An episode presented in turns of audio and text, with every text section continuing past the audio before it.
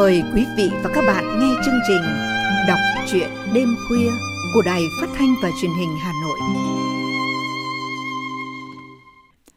Thưa quý thính giả, Tống Ngọc Hân không còn là một cái tên xa lạ trên văn đàn bởi bề dày thành tích của chị với những giải thưởng lớn nhỏ.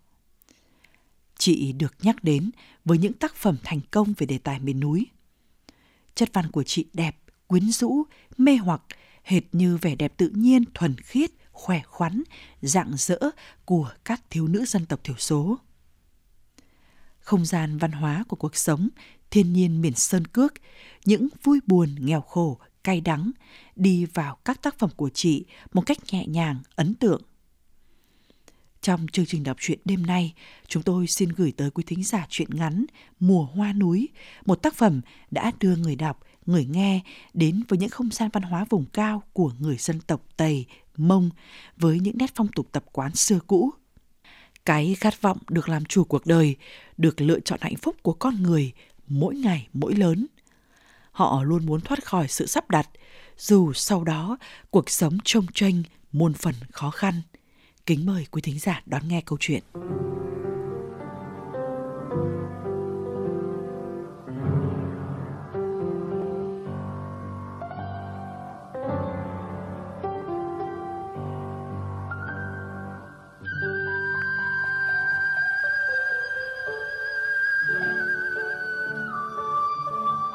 Nhà mình có hai thằng con rể.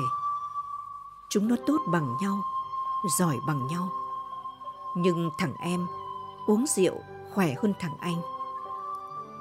Sáng phì cười vì cách kể chuyện của Phà. Phà hút liền hai điếu thuốc lào. Cổ chân Phà là cây dây chạc buộc lòng. Đầu sợi chạc là con lợn lang độ chục cân đang trồng mông vục mõm xuống búi cỏ mà rũi. Chợ hôm nay thưa người, có nhẽ tại rét quá đấy. Mọi năm, độ này trên đỉnh núi sùa còn có băng trắng toát. Những phiên chợ cuối năm này thường ít người mua, nhiều người bán. Phà dựa lưng vào cây lù đựng đầy bí ngô, duỗi chân ra, trông như đang say thuốc lào. Bỗng phà hỏi, chưa nghỉ Tết à? Sáng nhếch mép, hai phiên nữa mới hết hàng. Bỗng phà nghiêng người, lấy tay che miệng, nói nhỏ, mắt hấp háy. Vợ cũ kìa. Nhìn theo hướng đuôi mắt phà, Sáng nhìn thấy một người đàn bà, mặt mũi bịt kín như là gái đẻ, chỉ hở hai con mắt, đang ngó nghiêng ở hàng rào. Chiếc váy của chị ta mặc rất cũ, bạc phếch, ở nếp gấp còn sờn rách. Cả chiếc khăn len trên đầu nữa cũng rất cũ. Đàn bà mông mặc váy cũ đến chợ phiên thì chỉ có hai kiểu người. Hoặc nghèo quá hoặc đang để tang chồng. Mặc thế, để không ai trêu ghẹo. Sáng bán mua với người mông bao năm lạ gì. Chợ phiên rất hiếm váy cũ. Ngày chợ với người mông giống như là đi hội. Đàn bà con gái các dân tộc diện lắm. Cả tuần có một buổi sáng để diện thôi mà. Sáng trêu Sao để vợ cũ nghèo thế? Phà thản nhiên nhồi thuốc, đánh lửa và giết. Tận khi khói phà mù mịt, hắn mới nói. Vợ từ hồi xưa thôi. Lúc ấy 13 tuổi, biết gì. Bố lấy cho thôi. À, cái lệ này thì sáng biết. Hai chục năm về trước, đàn ông con trai của một số tộc người vùng này vẫn được bố mẹ cưới vợ cho từ rất sớm. Mười tuổi lấy vợ cũng chẳng lạ. Phà cứ tùm tìm dõi theo nhịp váy của người đàn bà, như có cái gì đó thú vị lắm. Sao không chào nhau một tiếng? Mà ngày xưa sao lại bỏ? Chê già. Phà cười, nhai hàm răng khấp khểnh ám khói. Không bỏ đâu. Bao nhiêu bạc tiền mới cưới được về. Được nửa năm thì tự nó bỏ đi. Đẻ con xong, tự bế con đi. Không phải con mình mà. Nó làm khỏe lắm, lại chăm chỉ, nên bố mẹ lấy về. Đi thì đi thôi, mình không bỏ. Vì nếu bỏ, thì bên ấy phải trả lại tiền cưới. Mà ngày ấy không có đăng ký đâu. Nó đủ tuổi, còn mình thì không.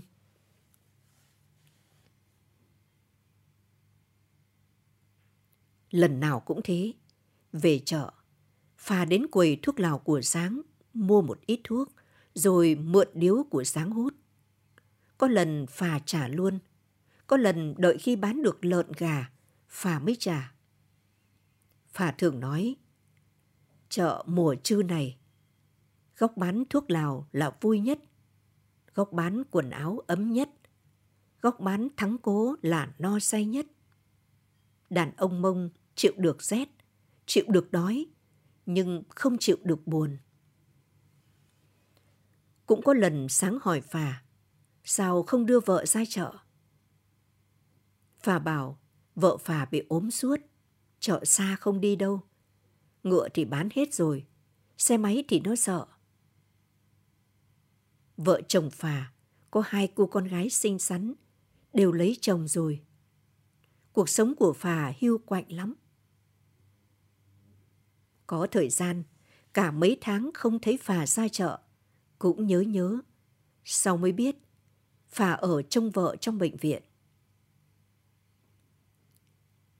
Chỉ một thoáng không để ý, sáng đã thấy Phà dắt con lợn ra cuối chợ, sát mương nước. Ở đó có một toán người toàn lái buôn. Phà bê con lợn, leo lên cái cân đồng hồ to tướng, cân cả người cả lợn. Sau đó, Phà đưa con lợn cho người khác giữ. Chỉ cân người. Sáng cũng chả rõ cách cân lợn như thế này có từ bao giờ, nhưng chỉ là cân lợn giống. Ở chợ mùa trư, từ lợn gà, dê, ngan, vịt, chó, mèo, tất cả những con vật đem bán đều buộc dây vào chân, chứ không cho vào dọ như vùng khác. Vì sao thì sáng không rõ. Có vẻ như phà đang kỳ kèo rất hăng. Vì phà chặt chẽ mà. Nếu không, giờ này phà cũng túy lúy trong quán thắng cố rồi, chứ chả đứng đấy mà đấu lý với bọn buôn lợn. Có vẻ như hai thằng con rể, sau khi cuỗm đi hai đứa con gái sinh của phà, thì chúng cũng lười đưa nhau về, nên phà thèm được nói và ra chợ để nói. Trời mỗi lúc một lạnh. Gió từ trên đỉnh núi lùa về thung lũng này đem theo mùi hoa núi rất nồng. Cái loài hoa mà bọn gái phố gọi là ly lúi, thơm đến phát sợ.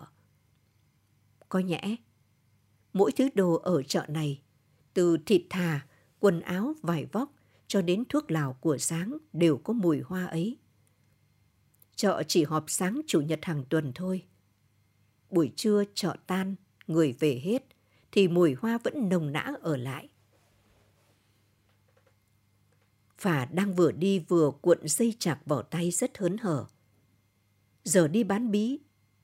Sáng lại bật cười. Sao không bán bí cùng với lợn? Phà cãi. Chỗ bán lợn không ai mua bí.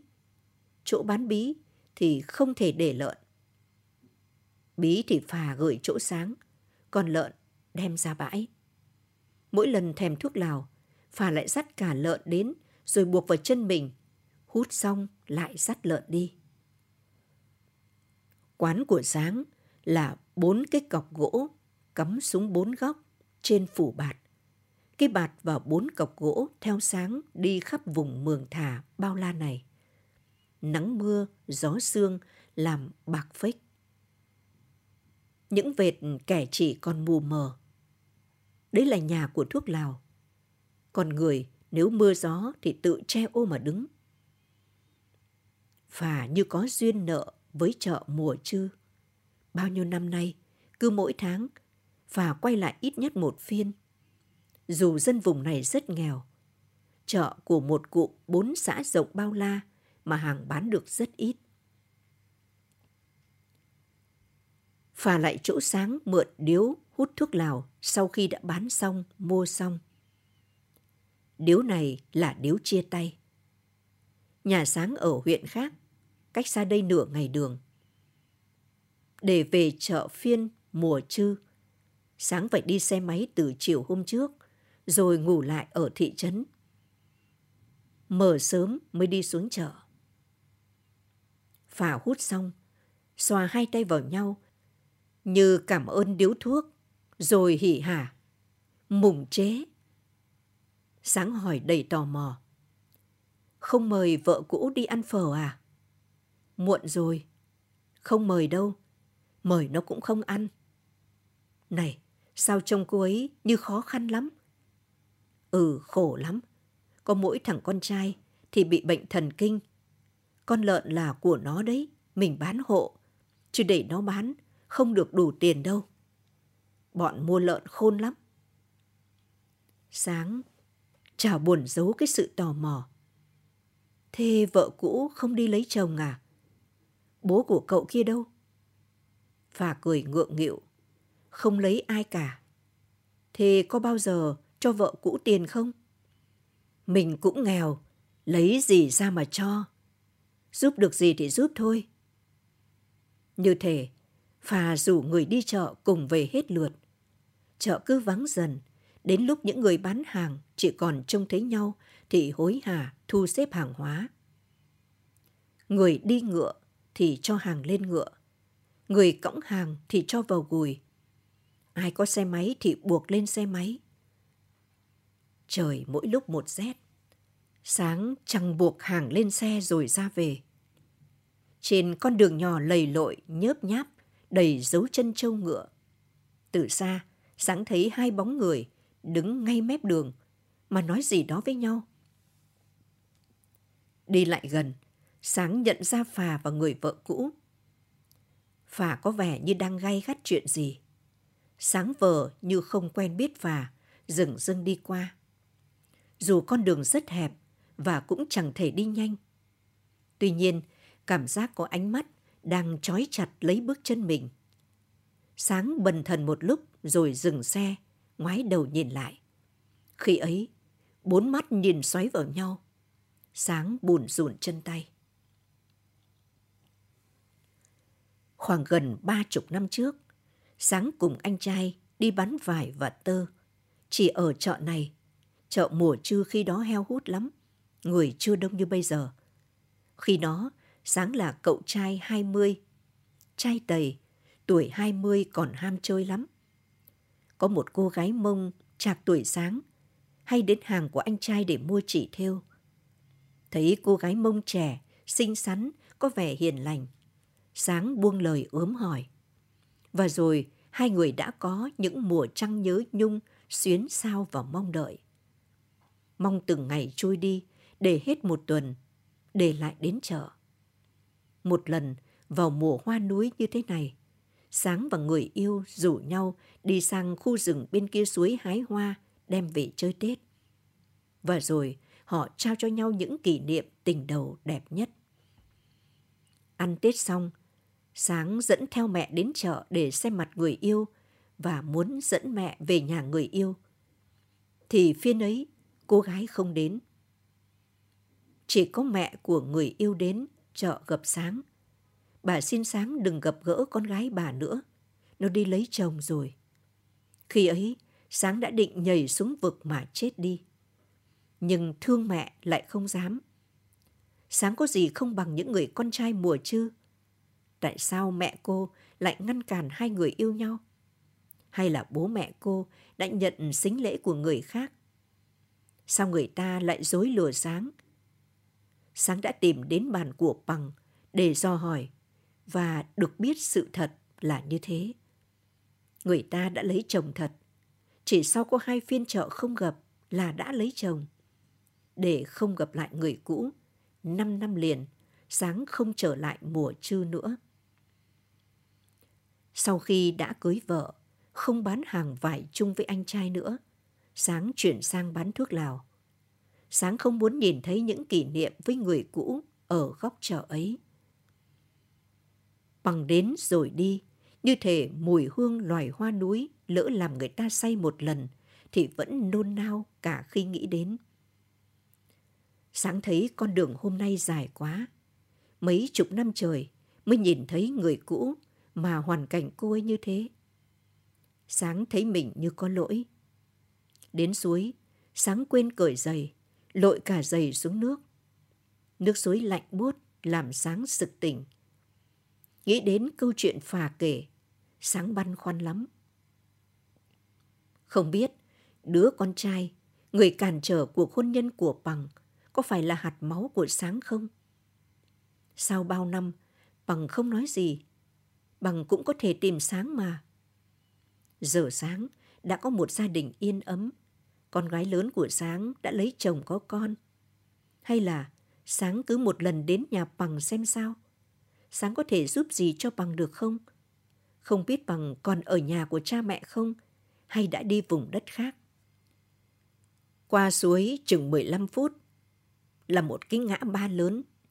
Chỗ này ô tô từ phố vẫn chở hàng về tận đây. Sáng gửi hàng vào nhà một người quen rồi đi.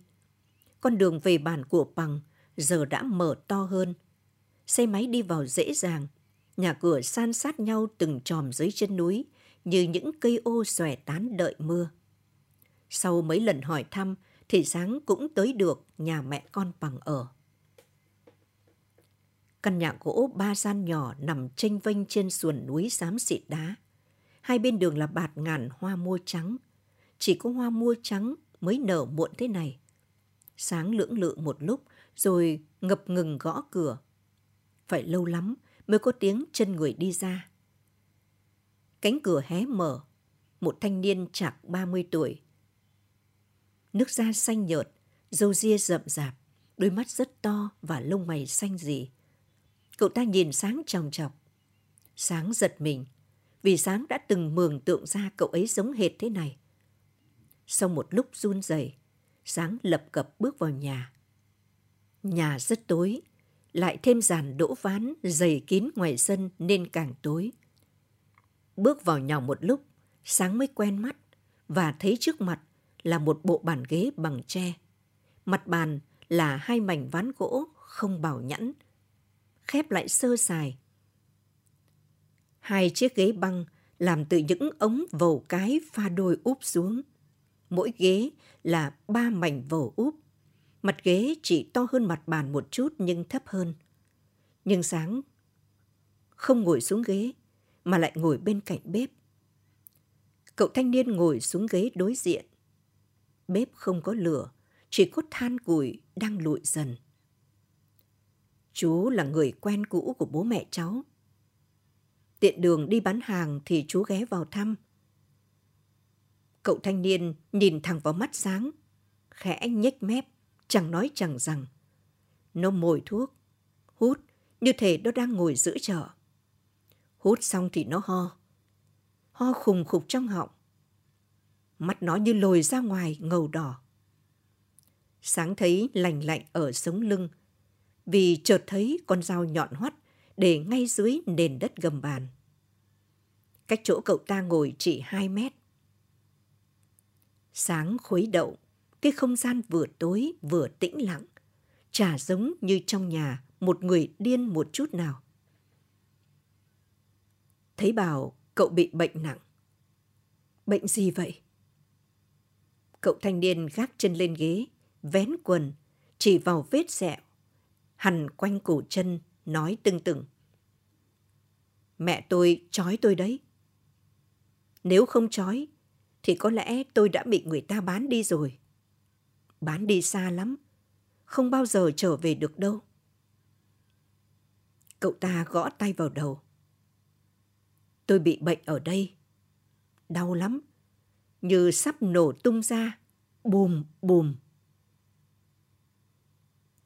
Sáng vội vàng đứng dậy chào về. Không quên, dúi vào tay cậu ta một số tiền. Nói là để cậu ta thuốc men. Cậu thanh niên cầm nắm tiền, như cầm một món đồ chơi. Bất ngờ, cậu ta ném nắm tiền xuống rồi cười khanh khách. Khi sáng đang phủi cho bám trên những tờ tiền, thì bất ngờ, cậu kia giật lấy, dắt luôn vào cặp quần và đuổi sáng như đuổi gà. Cút đi, cút đi. Dọc đường, dù để ý, nhưng sáng không nhìn thấy bằng. Có thể còn con đường khác nữa để đi về nhà. Nhà mình có hai đứa cháu ngoại. Chúng mà đến chơi, thì mình phải đem điếu ra ngoài vườn hút thuốc. Chết rồi, nghiện quá, bắt đền ông bán thuốc. Phà nói thế. Phiên chợ cuối năm rất đông người. Mùa trư giáp biên giới. Những người bán hàng từ bên kia sang rất đông. Ông chủ hàng bọc răng vàng đang quảng cáo trên loa bằng tiếng mông rất to. Rồi đến chú cắt tóc. Bà bán thuốc tẩy run. Đứa bán quần áo rét. Thi nhau mở loa chào mời quảng cáo. Nếu là người khác nói, sáng chẳng thèm để ý. Nhưng phà nói thì sáng quan tâm. Phà khoe. Phà vừa chém được miếng thịt rất ngon. Đang chờ quán luộc. Tí nữa, mời sáng ra quán ăn Tết. Trông phà lù đù thế thôi. Nhưng phà mà vác dao đến hàng thịt. Có đứa mất thịt. Tục ở chợ này thế. Những tay bán thịt, bày trò chém thịt để lôi kéo người mua. Hẳn quả mông lợn cao như thế ai chém một phát, đứt lìa mảnh thịt, thì được biếu một cân ngon nhất. Chém hai nhát đứt, thì được nửa cân thịt ngon. Chém ba nhát mới đứt, thì được hai lạng. Nếu không chém được, thì phải mua ít nhất một cân thịt. Tuy nhiên, nói thì dễ, chém mới khó để lấy được hai lạng thịt không dễ. Cho nên về chợ, việc mua dầu, mắm, muối ớt và quần áo là của đàn bà. Việc mua mỡ thịt là của đàn ông. Nhưng cũng rất lịch sự. Thường những miếng thịt chém được, đàn ông đem ra quán nhờ luộc, rồi uống rượu mời bạn. Hàng thịt nào mà tổ chức chém thịt – thì chỗ ấy đông người lắm. Và chỉ non buổi sáng là bán hết cả con lợn to. Lâu lắm mới thấy phà chém thịt. Hẳn là nó có chuyện vui trong lòng. Sáng nhân cái sự vui ý mà hỏi. Này, cái thằng con riêng của vợ cũ phà, nó có biết bố nó là ai không? Và cười cười. Có. Hồi trước thì có biết. Nhưng giờ lúc nhớ lúc quên. Thì mẹ nó có gặp lại bố nó không? Có mà. Vẫn thấy nhau. Phiên chợ cuối năm đông tấp nập. Mấy lần sáng trả nhầm tiền cho khách. Lúc thừa khi thiếu. Đầu óc cứ đào lộn hết cả. Gần trưa, Phà lại rục sáng. Thịt chín rồi. Sáng Vân Vi. Này, thế có biết người kia không? Người kia nào? Người yêu của vợ cũ ý. Biết chứ, biết rõ. Có nói chuyện với nhau không? Phà cười. Thì đang nói đây là gì? Sáng giật cái điếu cầy trên tay phà, ném ra xa phà chạy theo cái điếu, nhặt lên đem lại. Đến lượt phà, ném cái mũ của sáng ra giữa đám đàn bà mông đang xúm xít ban tán gì đó. Sáng chạy ra, len vào giữa họ, cúi xuống nhặt mũ. Đám đàn bà ồ lên. Khi sáng ngẩng lên, thì bắt gặp một chiếc váy cũ. Tết đến nơi mà vẫn mặc váy cũ thì chỉ có là bằng. Bằng vẫn bịt kín mặt, chỉ hở hai con mắt. Nhưng hai con mắt ấy tránh đi, không nhìn sáng. Sáng cầm tay bằng, kéo một mạch đến hàng váy áo và bảo bà chủ quán bán cho người xưa của tôi bộ váy đẹp nhất. Bằng vùng vẫy, cố bứt tay sáng ra mà không được. Sáng để cái váy vào cỡ của bằng, rồi đi về chỗ bán hàng. Ở đó, Phà đang thao thao mời chào, như thể mình mới là ông chủ thực sự quán thuốc lào. Sáng giật cái mũ chàm Phà đang đội ra, ném vào đám đông. Cái mũ đậu trên ngực một người phụ nữ. Phà chạy đi nhặt mũ. Cả đám đàn bà lại nhìn Phà cười ngặt nghẽo. Bằng lôi cái váy mới ra ném lên người Sáng. Sáng lại ném cái váy lên người Phà. Phà nhặt cái váy, cuộn chặt chẽ lại và để vào cái cỡ của chủ mới. Đám đàn bà đi cùng nhau cười nghiêng ngả. Có nhẽ, họ nhớ đến những quả bao tua xanh tua đỏ xa lắc lơ một thời. Thời của yêu thương tràn ngập, trao gửi cho nhau qua những quả bao ngày hội. Gió lại lùa giá rét từ trên núi xuống chợ. Đương mùa hoa núi, giá rét cũng có mùi hoa thơm đến nao lòng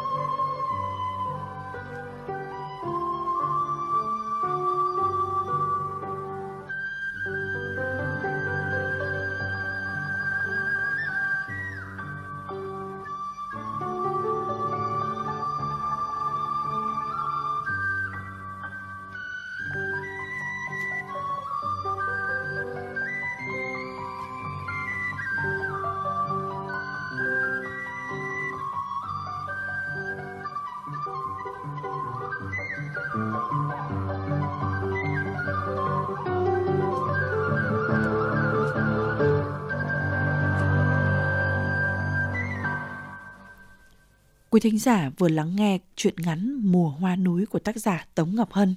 Cảm ơn sự quan tâm lắng nghe của quý thính giả. Xin kính chào tạm biệt và hẹn gặp lại.